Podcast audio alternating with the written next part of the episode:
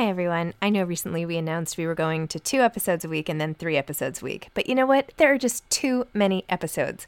So we are going to back to five episodes a week. Still a reduction from seven, but there were just too many interviews scheduled, and I didn't want to make all the authors wait for too long. So I hope you can keep up with me. Listen to one a week as you're on your way to work, or on your way home, or putting your kids to bed, or whatever it is you're doing. Moms don't have time to read books now, five times a week. Ready to pop the question? The jewelers at BlueNile.com have got sparkle down to a science with beautiful lab grown diamonds worthy of your most brilliant moments. Their lab grown diamonds are independently graded and guaranteed identical to natural diamonds, and they're ready to ship to your door. Go to BlueNile.com and use promo code LISTEN to get $50 off your purchase of $500 or more. That's code LISTEN at BlueNile.com for $50 off. BlueNile.com code LISTEN. Mom deserves better than a drugstore card. This Mother's Day, surprise her with a truly special personalized card from Moonpig.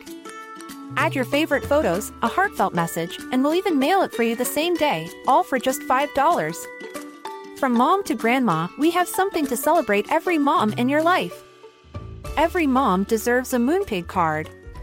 Get 50% off your first card at moonpig.com. Moonpig.com. Hey, it's Danny Pellegrino from Everything Iconic.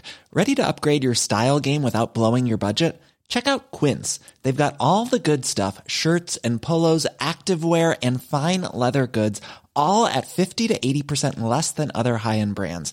And the best part? They're all about safe, ethical, and responsible manufacturing. Get that luxury vibe without the luxury price tag. Hit up quince.com slash upgrade for free shipping and 365 day returns on your next order. That's quince.com slash upgrade. Hi, this is Zibby Owens, and you're listening to the award winning podcast, Moms Don't Have Time to Read Books. I'm also the host of Moms Don't Have Time to Lose Weight, and I'm the editor of the anthology, which you should run out and buy, called Moms Don't Have Time to, a quarantine anthology. All proceeds of that book go to COVID 19 vaccine research. And I'm the editor in chief of Moms Don't Have Time to Write, a new publication on Medium, and we're accepting submissions, so please send your personal essays there. And if all that isn't enough, you can follow me on Instagram at Zibby Owens, and my website is zibbyowens.com. Okay, now back to this amazing podcast. Taylor Jenkins Reid is the New York Times bestselling author of Malibu Rising, Daisy Jones and the Six, The Seven Husbands of Evelyn Hugo, and other novels. She currently lives in Los Angeles with her husband and their daughter. Welcome, Taylor. Thanks so much for coming on Moms Don't Have Time to Read Books to discuss Malibu Rising. Oh, thank you for having me. I'm excited. So funny. I stayed up. I had read most of this a couple of weeks ago. It kept me company the day that my kids went to my ex husband's, and I was like so sad. And all I wanted to do was like get into bed and read something good. And I picked this up. I was like, everybody's raving about this book, and I have this interview coming up, and it totally like did the trick. So oh, I just good. want to know you like kept me company in like a very dark moment of the summer. So I am. I am honored to have had the opportunity. Thank you. and then I finished it last night and it kept me up until like, you know, I don't know, 1.30 in the morning, which I never do because I read like eight books a week or something crazy. And I am very good with my time. And anyway, I was like, I cannot skim a word. Like I want every word of this book. oh, thank you. my husband was like, that's the book of the summer. You know, I, am like, I know I've been, I've had it everywhere we've gone. So anyway, that's my personal story about it. Okay. For people who don't know what Malibu Rising is about, would you mind telling a little bit about it and also how you came up with this, especially after Daisy Jones and the Six? Yeah. So Malibu Rising is the story of the Riva family. They are four adult siblings, surfers, throwing a party at the end of August in 1983 in, in Malibu. And the book starts at 7 a.m. and takes you hour by hour through a day in the life of this family, going back in time to their parents' marriage to show you all the long simmering tensions in this family. And then as the party starts, some of these tensions rise to the surface. And by the end of the night, everything has turned into complete chaos. So Malibu Rising is is the story of that day.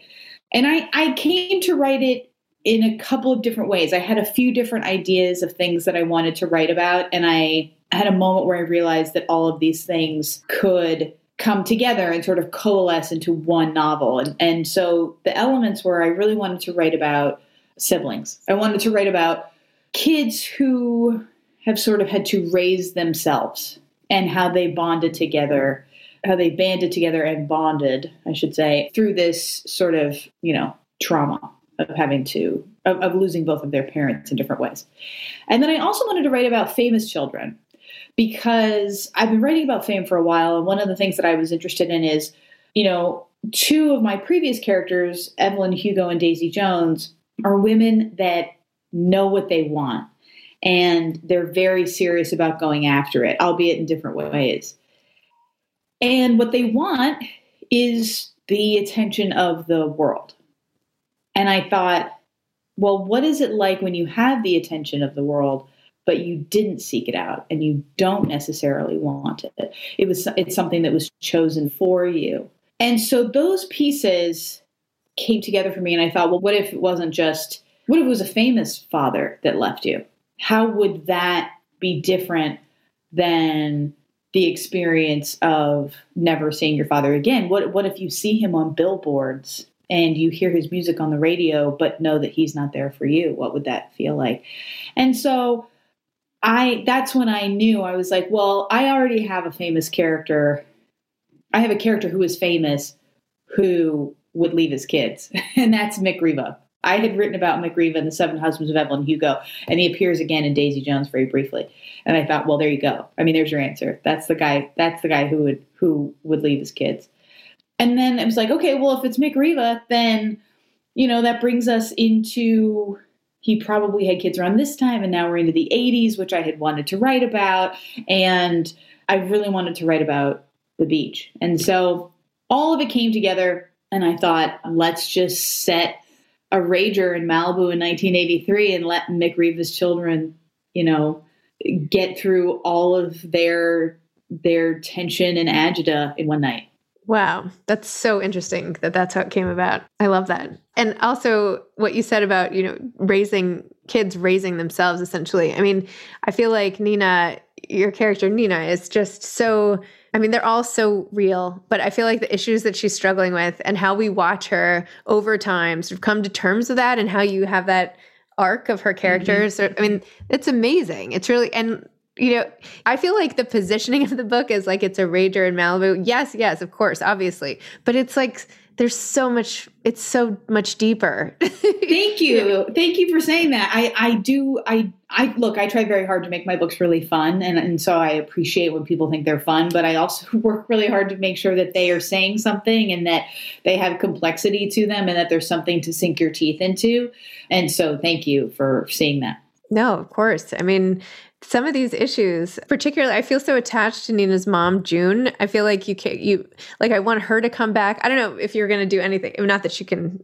Well, anyway, just that they were so lifelike, and they each had something that they kind of taught the reader in the end. I don't know. So when you're coming up with your characters, mm-hmm. fiction to me, I'm just so impressed by novelists and the ability to you know craft people out of thin air and make them just so realistic and especially these ones who I could literally see like I can't wait for the movie, but I feel like I just watched it in my head already, and it was like you know, twelve hours long, and I loved it, and it was great. So you know, I'll have to compete with that, my own footage. But when you're creating your characters, like, what is your secret? Like, how is it? You, how do you do it? Is it? I was trying to analyze it as I read. Is it the details? Is it the backstory? And when you learn the backstory, is it the details like little things is it the big like what is it the in how you see them when they interact with other people that gives away the most because i feel like that always shows us so much i don't know sure. yeah i i you know the the most succinct answer to your question is i don't know i think i think what it is for me is that certainly lately i spend a lot of time doing research on my novels at the very beginning of my process. And, and, during that period of time, I'm not writing, but I'm thinking constantly. You know, you come across a fact, oh, would my character do that or not do that? And by the end of that period of time, I know them. I really feel like they live somewhere in my head. I know them and I know what they would do and what they wouldn't do. And so by the time I get to writing, it's funny. I think sometimes there are two different types of writers. And I mean, I've totally made up this theory and I have no evidence to back it up. But but I, I think sometimes there are people who they think a sentence and then they think that's a good sentence and then they type it. And for me, that whole process is not happening. I don't know what I'm about to type before I type it. It's going like directly from like my reptilian brain into my fingers and it's like totally bypassing my frontal lobe. And so there are times when something will reveal itself as I'm typing and I'll go, oh, okay, I didn't know that I knew this about them. I think it's just an innate sense that I have for who these people are, they show up pretty fully formed for me. And I try to just get as close to the truth of them as I can on the page. And so I really appreciate you saying that that they come to life for you because they're they are they come to life for me very, very much. June in particular, I know her, I feel her. I and then and then in turn, you know, it's I pretty much know the things that that the large things that are going to happen in a novel, but there are times when I by somebody else, you know, my husband, who's my first reader, my agent, my editor, I have to be pushed to make some of the really terrible things happen because I've come to love them so much and it's hard for me. I've cried multiple times in like notes meetings, not because I was bothered by the note, but because I was like, oh no, you're right about this note. And now I have to go do this sad thing to this person that I care about. So they're very real to me. And I hope that means they're real on the page. Wow.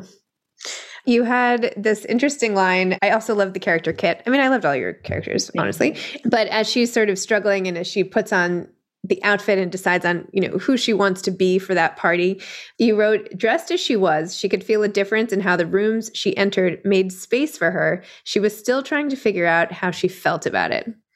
And I just love that line well, tell me tell me about that line. I just loved it. Yeah.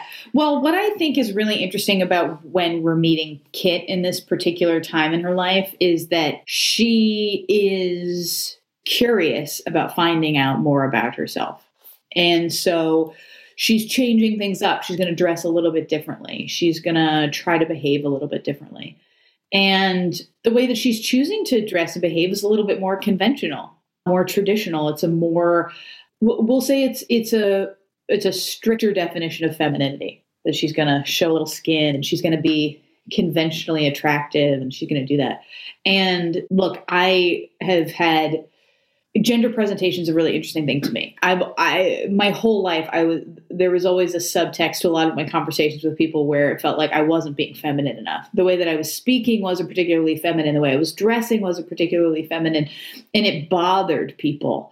And I hmm. sort of felt like, well, I mean, I was very influenced by bothering people. I don't want to bother people. And so it was like, okay, well, let me try this on. Okay, this works but I don't, I still don't know if it's me. And over time, you know, I'm in my 30s now and I've adapt, I've been able to adopt a much stronger sense of self and a feeling of like, oh, I can be whatever I want any particular day. And so I'll be this one day and something else another day. But when you're a teenager or somebody like Kit, who's, who's, you know, 2021, she's trying on a new self and she's certainly getting attention for it. But is it who she is? She's not sure.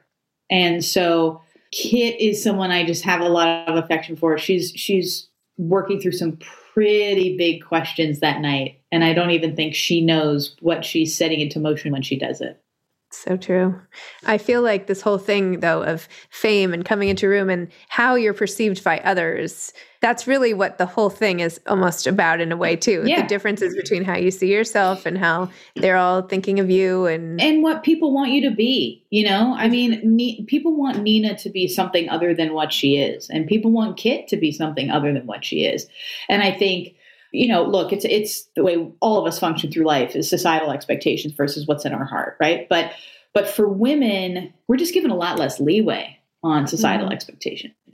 And so I find their struggle between what they they're being asked to perform or what they need to perform in order to get what they want versus what they want to do on their own, what their heart is telling them to do both of them find more concrete answers to those questions than I think they intend to. And how do you feel about, I mean, Daisy Jones was such a huge hit, right? And now, of course, this is another huge hit. And so I'm sure you're grappling with these issues of fame yourself as you're writing them in your characters. Like, how are you thinking about that for you? Like, are you enjoying this? Is it, I mean, in a way, when you're writing, you want it, but do you want this? Yeah. I mean, yeah, you know, it's it's interesting, it, and it's funny because it's a it's a question that I've been presented with a few times over the course of of releasing this book, and my answer keeps changing. And I think part of that is because at the, I mean, my initial instinct in being asked that question every single time is to is to bat it away as quickly as possible and to say i'm not famous. There's nothing famous about me. I'm an author. I'm just writing stories. Nobody needs to be interested in me. But but it does at some point get a little naive and insincere right like i i had the ability to get my story to a much wider audience than i certainly was at the beginning of my career and that most people have the opportunity to do. And, and to deny that is is a little bit silly. But at the same time, I really do grapple with I am I am not well suited to performance.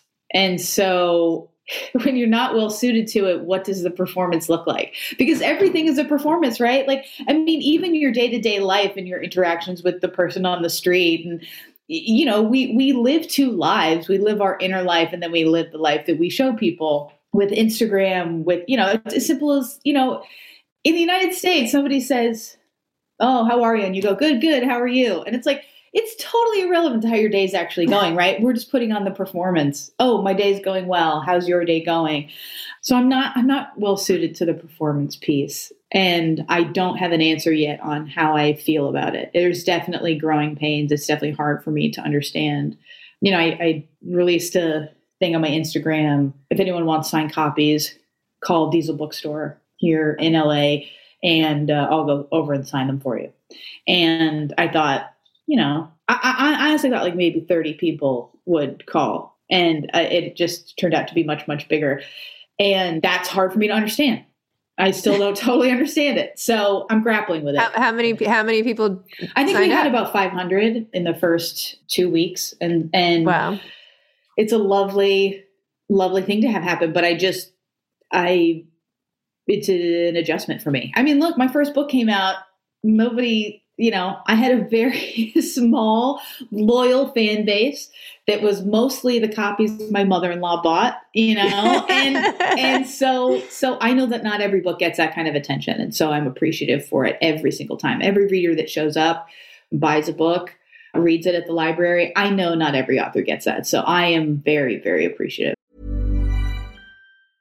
Ready to pop the question? The jewelers at Bluenile.com have got sparkle down to a science with beautiful lab grown diamonds worthy of your most brilliant moments. Their lab grown diamonds are independently graded and guaranteed identical to natural diamonds, and they're ready to ship to your door. Go to Bluenile.com and use promo code LISTEN to get $50 off your purchase of $500 or more. That's code LISTEN at Bluenile.com for $50 off. Bluenile.com code LISTEN. Many of us have those stubborn pounds that seem impossible to lose, no matter how good we eat or how hard we work out. My solution is PlushCare. PlushCare is a leading telehealth provider with doctors who are there for you day and night to partner with you in your weight loss journey. They can prescribe FDA-approved weight loss medications like Wegovy and Zepbound for those who qualify. Plus, they accept most insurance plans. To get started, visit plushcare.com slash weight loss. That's plushcare.com slash weight loss.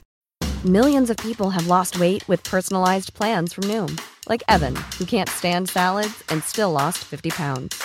Salads generally for most people are the easy button, right? For me, that wasn't an option. I never really was a salad guy. That's just not who I am. But Noom worked for me. Get your personalized plan today at Noom.com. Real Noom user compensated to provide their story. In four weeks, the typical Noom user can expect to lose one to two pounds per week. Individual results may vary. And I didn't mean to ask you. Now I feel ridiculous. Like I'm sorry to ask you questions you get all the time. No, I'm sorry. That. No, that's that is not at all what I meant. What I what I meant is that it it lend my work lends itself to that question, and and I wish that I had a more concrete answer. But it's I think your yeah, I think your answer yeah. is how you feel, and that's okay. I mean, not everything is totally crystallized while you're going through it, right? Yeah, I mean, I mean that's well put. Yeah, I think I think you're getting me in the middle of I, am I'm in the chrysalis right now, and and I'm like trying to report on how it looks in here. You know, is yeah. is sort of I don't know, I don't know how I will change, but I can tell that I will. So back to your being the reader for your your husband being your first reader. Mm-hmm. So do you read it out loud to him, or do you does he read it himself? Oh no, he reads all. He's the first person that reads. I mean, everything I write. He's a writer too. He's a screenwriter, and so he reads everything that I write and I have learned, you know, I'm I am I just finished my eighth book. I have learned not to sit over him or be in the same room when he is reading my because it used to be like like I'd see him like smile or shake his head and be like, "What line are you at? What what are you reacting to?" and now I just hand it over to him, and I'm like, "Okay, I need this by Monday," and and you know, and and let him do his thing. And he's phenomenal at story, it really incredible at structure, and so I benefit greatly from both his encouragement and his hard truths. He's come to me a few times over the years, and I remember with one book in particular, he he was like, "It's not, uh, it's not good enough," and I was like, "Okay, I'll, I'll try again." You know, because he, oh, wow. he, you know, he he shows up for me in the way that a true true partner does, which is to say that like he's not going to lie to me, and and he's going to tell me the hard truth when I need to hear it. And so I trust everything that he says. And do you do the same for his work? I do, although he needs me less. he he breaks a lot of stories. I, I work on basically one book over the course of a year, most likely two years. So he'll read the same book like two or three times. My husband's breaking screenplays like I mean, he probably does like 10 stories a year. And so sometimes he'll he'll bring me in when he needs like character work and and or like he has a final draft of something but i think over the years he needs me less now than i need him so he's got the power in this relationship on that front nice are you ever gonna are you gonna collaborate Aren't, we have yeah yeah we okay. we've written some screenplays together we adapted my book one true loves we're in the process of actually working on a new draft of that because it's scheduled to shoot next month so yeah, it's it's fun to to work with him. He's just very talented, and I'm in I'm in good hands, and only have to do half the work that way. and you were so nice to you know, thank him and everybody for taking care of your yeah. daughter. I get that so sweet. Yeah. No, I, I it's hard getting stuff done. It's like really hard. it's it's hard getting stuff done. And once I had a kid, I just realized the amount of labor that is required in order to raise a child the way you have to rearrange your entire life around it. And I want to be very clear with people because they may see on Instagram, it's like, oh, me and my, you know, I'm talking about my cute little kid and here are the books that I'm writing. And I know for me, I look at other moms and I'm like, how are you doing that? Like, I don't have time to do everything you're doing. How are you doing it? And I just want to be really clear like, I'm doing it with help. You know, I, I have a husband who, you know, actively raises his daughter, is with her, you know, 50% if not more of the time. I have, you know, obviously now uh, back to having a school system that that helps. I have in-laws that watch her. I have, you know, people I have nannies and babysitter, you know, I have help. And I think that's important. I, I, I personally want to be transparent about that. Yeah. I couldn't do anything I do. I mean, right now I have like seven kids in the other room behind that door. I'm not even kidding. But I also have my in laws and a babysitter and my husband. And, yeah. you know, I hear the screams yeah. and I know I can do this interview. exactly. Exactly. And it takes a village and we can't do yeah. it. I mean, there are people that are doing it on their own. And I know, I know. Give I have so much respect. All, um, exactly, exactly. Yeah, I, I have so much respect for those people. My mom did it on her own for a long time, and and you know, I just have a, I have a lot of respect for it, and I also want to be transparent about the support that I do have because I think sometimes we make it invisible, and then when we look at it from you know on Instagram or Facebook or whatever, you know, it's like how how are they managing to do all of that in one day? And how did she bake that cake? I'm so tired, you know? Yeah. So I, that's my my soapbox that I will get on for me personally is is just wanting to talk more about that. Interesting. I hope now I'm like rethinking my Instagram. I don't think it, I make it seem like I don't have help. I doubt that you do, but also I don't put like my family members on my Instagram. So it's like, I'm not sitting here going like, oh, here's the nanny. Oh, here's my babysitter and like showing a photo of them. It's more just like when you have an opportunity to talk about how you get work done or who to thank. You know, yeah. for me, it's like, let me, let me thank the people that, that make the room for me to do this. Yeah. Of course, I'm now like, you know, you say something about you, and I'm like, oh, does that mean I'm doing something wrong? See, it has nothing that, to do with me. I'm so sorry. that's exa- but no, I no, but I I do the exact same thing. That's what I mean. Like when I look at women's Instagrams, or I look at even you know, parenthood is not just a female thing, but mothers are are just super highly charged. This idea of motherhood and how to be a good mother, and we and our society defines women by it so much that uh, I'm very receptive to like I'll I'll be on Instagram and I'll be like, well, her entire spice rack is all fresh spices and mine is not and how did she do that you know like i just get I, am very susceptible to like somebody's just doing their own thing but i'm thinking about how it reflects on me i mean we all are okay you have to check out my instagram and tell me if i'm coming across as like you know as trying to do it all and like I, something like that. I'm just, I assure you, I am not judging anybody else. I, I, I'm judging myself so much. I have no time to judge anyone else. Yeah, exactly. no, I feel that way too. And everybody's like, posting all the workout classes and the like oh yeah. everybody's so fit and i'm anyway i'm just like okay well you know what? I got a lot of other stuff done today so that's exactly. that's what i have to offer exactly. So yeah. Anyway so your your most recent book what what is that about? The one you just finished? Well i you know mum's the word. I just i just finished it. I don't know when it's going to come out. It is basically i see the seven husbands of evelyn hugo daisy jones and the six Malibu Rising, and this next one as sort of a quartet. That there are four books about women in the public eye during various decades and different sort of scenes in American culture in the uh, second half of the 20th century. And so, you know, I've given some clues here and there about, you know, a little bit of what it will be about. The biggest thing I've said is just that it will take place in the 90s. We've had Evelyn Hugo in the 60s, Daisy Jones in the 70s, Malibu Rising in the 80s, and now we're going to go to the 90s. And then once, you know, and I have, I, you know, I have a few more rounds of stuff to do on that, copy edits and things like that. But once that book is is sealed, I'm gonna start fresh again. I'm gonna go in a different direction, and I have some ideas of what that will be. I'm not totally sure yet, but I want to go back to the drawing board and and come up with an area of the world that I have more to say about. I love that. And do you do all your work at home or do you usually yeah. like to work? Yeah, I like to work at home. I need silence. I really need I need it to be quiet. And also I'm old now and so I have like carpal tunnel, you know, and I need like my mouse and my keyboard. Otherwise, my wrist starts aching, you know. I have the same thing. I'm pretending it's not carpal tunnel, yeah. but it gets like all swollen in here. Is that what happens to you? Yeah, mine just aches. Like my wrist yeah. aches. Yeah. Yeah. And and my shoulder. Yeah. it's just a bad, it's a bad setup. But so I'm at home at my desk working, and it gives me a strong sense of, you know, this is I'm, i feel very centered here at my desk and, and I can focus. Now, when my kid is home, because she's been pulled out of school for COVID or something, then it's very difficult to get any work done. But I still stay here and just put in some white noise headphones and keep going. Awesome. Do you have any advice for aspiring authors? I do.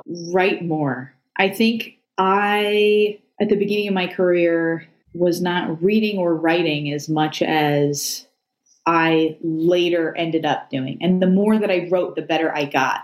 I think if you just write and write and write, if you just write one thing from beginning to end, if you have a short story idea, you have a novel idea, you have an essay you want to write, just finish it. The joy of finishing it will be enough, I think, to power you through to the next one. There's that sense of satisfaction when you just finish something. And I think the more you write, the better you get. And the more you read, the more aware you are of you know your your place in the in the larger world that you're writing about. I love that. That's great. Taylor, thank you so much. This has been so fun. I can't wait for your next installment of the quartet. Thank and you. Yeah. Thank you so much. This has been so fun. Yeah. Thank you for having me. I really appreciate it. All right. Great. Awesome. All right. Well, have a great day. All right. Thank okay. you. Bye. Okay. Bye bye. Thanks for listening to this episode of Moms Don't Have Time to Read Books. Don't forget to follow me on Instagram at Zibby Owens and at Moms Don't Have Time to Read Books. Also, sign up for my newsletter at zibbyowens.com and sign up for my virtual book club and meet lots of authors on Zoom every other week. Thanks so much to Steve and Ryan at Texture Sound for the sound editing. And thank you to Morning Moon Productions for providing this fantastic intro and outro music.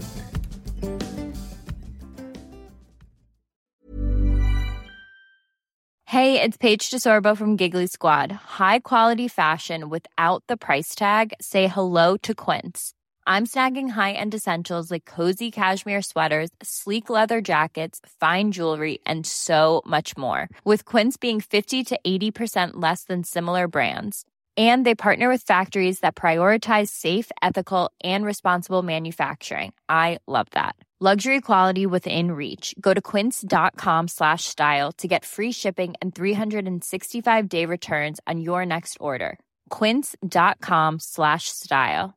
Mom deserves the best, and there's no better place to shop for Mother's Day than Whole Foods Market. They're your destination for unbeatable savings, from premium gifts to show-stopping flowers and irresistible desserts. Start by saving 33% with Prime on all body care and candles. Then get a 15-stem bunch of tulips for just $9.99 each with Prime. Round out Mom's menu with festive rosé, irresistible berry chantilly cake, and more special treats. Come celebrate Mother's Day at Whole Foods Market. Hey, it's Paige DeSorbo from Giggly Squad. High quality fashion without the price tag? Say hello to Quince. I'm snagging high end essentials like cozy cashmere sweaters, sleek leather jackets, fine jewelry, and so much more. With Quince being 50 to 80% less than similar brands. And they partner with factories that prioritize safe, ethical, and responsible manufacturing. I love that. Luxury quality within reach. Go to quince.com slash style to get free shipping and 365 day returns on your next order. Quince.com slash style.